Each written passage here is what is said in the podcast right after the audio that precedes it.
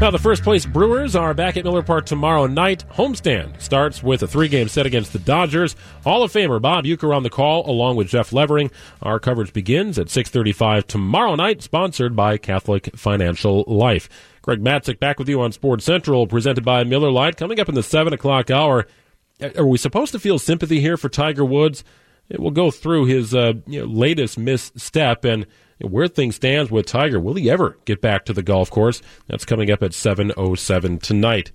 On the field in Green Bay today, the Packers had block two, day two of organized team activities. About 90 guys running around in helmets and shorts. No contact, no hitting. And that's why all the speed guys look like they're really good. Not because they're not being touched and they're running freely without pads. Nonetheless, busy day in Green Bay. To help us recap it, we welcome in from Packers.com. It's Wes Hodkiewicz. Thursdays with Wes. How you doing, Wes? I'm doing good, Greg. It was funny for a second because I'm kind of losing track of time now. I actually, for one moment, thought that it was Wednesday, so it could potentially be Wednesdays with Wes, but we still have not reached that. No, we'll get to it. We got a lot of time left in this year, do we not? we have plenty of time for sure. We'll get there. So, yeah, organized team activities are kind of like it's kind of like spring training to me when you talk about baseball. There's stuff going on. It, you want to be excited about it. You're not sure if you should be or what there really is to be excited about. Uh, but things are moving in the right direction here as uh, we approach training camp. Yeah, it's kind of a time just to get amped up uh, once again for a season. Uh, you, you get through the free agent process, you get through the draft, and now it's the time to finally see Martellus Bennett in a Packers jersey and get to see you know, Josh Jones, what he looks like and where he's playing in this defense. Uh, so a lot of things start to come into focus a little bit. But as you said, no pads are on. Uh, everything's at a pretty slow level. They're just trying to get guys integrated in the system right now. So it's hard to make giant glowing pro- proclamations about players. Uh, but certainly it does start to give you a feel for who these guys are and especially in the locker room what their what their personalities are like. Well, and I always kind of pay attention to who looks the part, right? I mean, so many right. years it, it, it, was Eddie Lacy's body composition that was discussed here during OTAs, but you know, you, who had the off season that makes you think, all right, they're, they're ready to rock, and who had an off season where it looks like, mm, what were they up to? So I, guys like Kenny Clark, who spent a lot of time in Green Bay in the off season, glowing reports on him coming back for year number two, and the Packers need him. Yeah, they do. And it's one of those things too, Greg, and, and I wrote about this in one of the stories on our website, is that with Clark, it's so interesting because he is still only 21 years old. And I think sometimes a lot of people can lose sight of the fact that these offensive and defensive linemen, when they're in that 21, 22 age range, they're competing against a lot of guys who are sometimes five, six years young, older than them, and in the middle and the prime of their career. So for him, last year was a learning experience, and I think he was pretty, you know, upfront and honest that – you know, there was a point last year, I think it was right around the Philadelphia game, you know, where he was only playing single digit snaps and kind of had to reset himself and reassess where he was at and end up finishing the year on a on a you know a high note.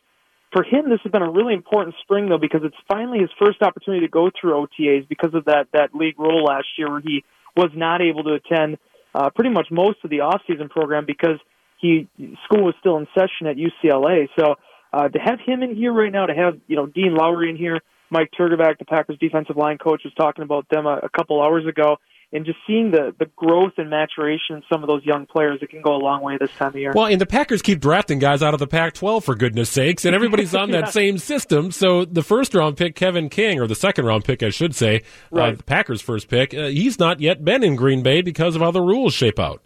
Yeah, and Joe Whitt, uh, Packers cornerbacks coach, talked about that, saying, you know, he was asked about what he's able to do with them, and he said, you know, not enough. You you wish he was here. You wish he could, you know, really be able to draw things up with them. But they make the most of what they can. You know, they they have access to FaceTime and Skype and some of these technologies to to get that you know face to face interaction. But until he's in Green Bay, and until he's on the practice field, you know, your options are limited. But you you do look at you know what a guy you know like like Clark did last year. You know, Dean Lowry, I thought for all intents and purposes had a really strong rookie season coming from where he came from in the fourth round. So it's not a impossible hurdle to overcome. You know, it's something that Clark said too this week. Is it's it's definitely obtainable. It's just you know trying to work through that and and making the process as easy as it can be when you know, there's so many different hurdles along the way. Wes Hodkiewicz of Packers.com joining us here on Sports Central, presented by Miller Lite. Fascinated by the running back room here, Wes. Uh, Ty Montgomery has put on some weight, good weight. I mean, the guy is just cut out of a stone. Uh, yeah. So he looks to be in phenomenal physical shape, as you might expect. but I, I am always a little hesitant when you are relying on rookies. And there are three rookies behind Montgomery, who is now the veteran of that running back group. And of course, you got a couple fullbacks in the mix as well. That makes me a little bit nervous, even though running backs who are young have really done some great things in the NFL over the last several years. I thought for a while they would add to this room, but with each passing day, it looks like they're going to run with the guys that they have.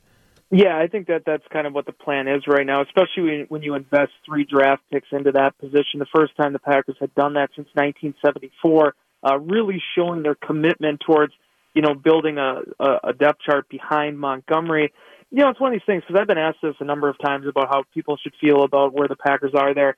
Uh, if there's one position on the entire roster where I'm okay with not having proven depth or proven experience, it is running back. Just because you look at what the Jordan Howards of the world have done the guys that when you go into training camp, you know, you get your fantasy football magazine and everybody's trying to find the sleeper. Well, this is where they come from. They're they're these undrafted guys. They're these guys in the second and third, uh, you know, day of the draft getting taken that come out of nowhere and end up wowing you. Uh, and, and that's, I'm not saying that's what these three are going to turn into right now, but they give you that potential. There's that upside.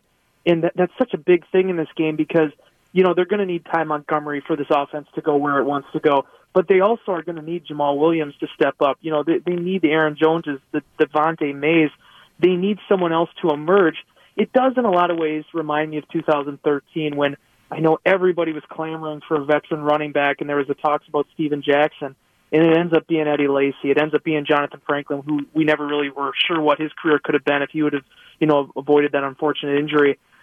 Sometimes you just have to invest and hope for the best they feel really confident in Ben Sirmans, the type of coach he is, and how he brought guys along last year. And now he has three legitimate prospects to add that room to try finding you know, who could potentially give them those snaps once the regular season comes. Yeah, I thought Mike McCarthy had an interesting comment today. He was asked about the uh, outside linebacker group, and on paper, it would appear to be, you know, somewhat thin. You've got Clay Matthews and Nick Perry as your bookend starters. You have Kyler Fackrell as a second year player, Jayrone Elliott being brought back wasn't used too much outside of special teams for the Packers last year. But McCarthy was very, very pro outside linebackers, saying you might be surprised that it's a maybe a deeper group than you might think.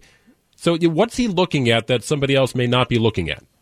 Well, first thing, I was talking to Mike Spofford, my colleague here, uh, who had a chance to be in on Kyler Fackrell's interview today, and they're expecting big things out of that young man. I mean, this is a guy that came in last year as a third round pick, was kind of getting his feet wet, learning the system, he actually put on 10 pounds this off season, right around a little over 250 pounds now, trying to fill out his frame at 6'5.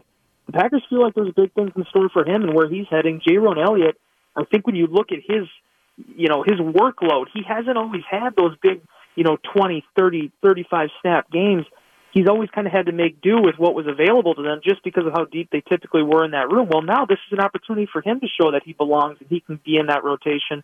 And certainly the commitment they made to, to Nick Perry, another reminder of how they feel about him. Now, the key is when you get that rotation going, even if guys stay healthy, you need to be able to work different combinations.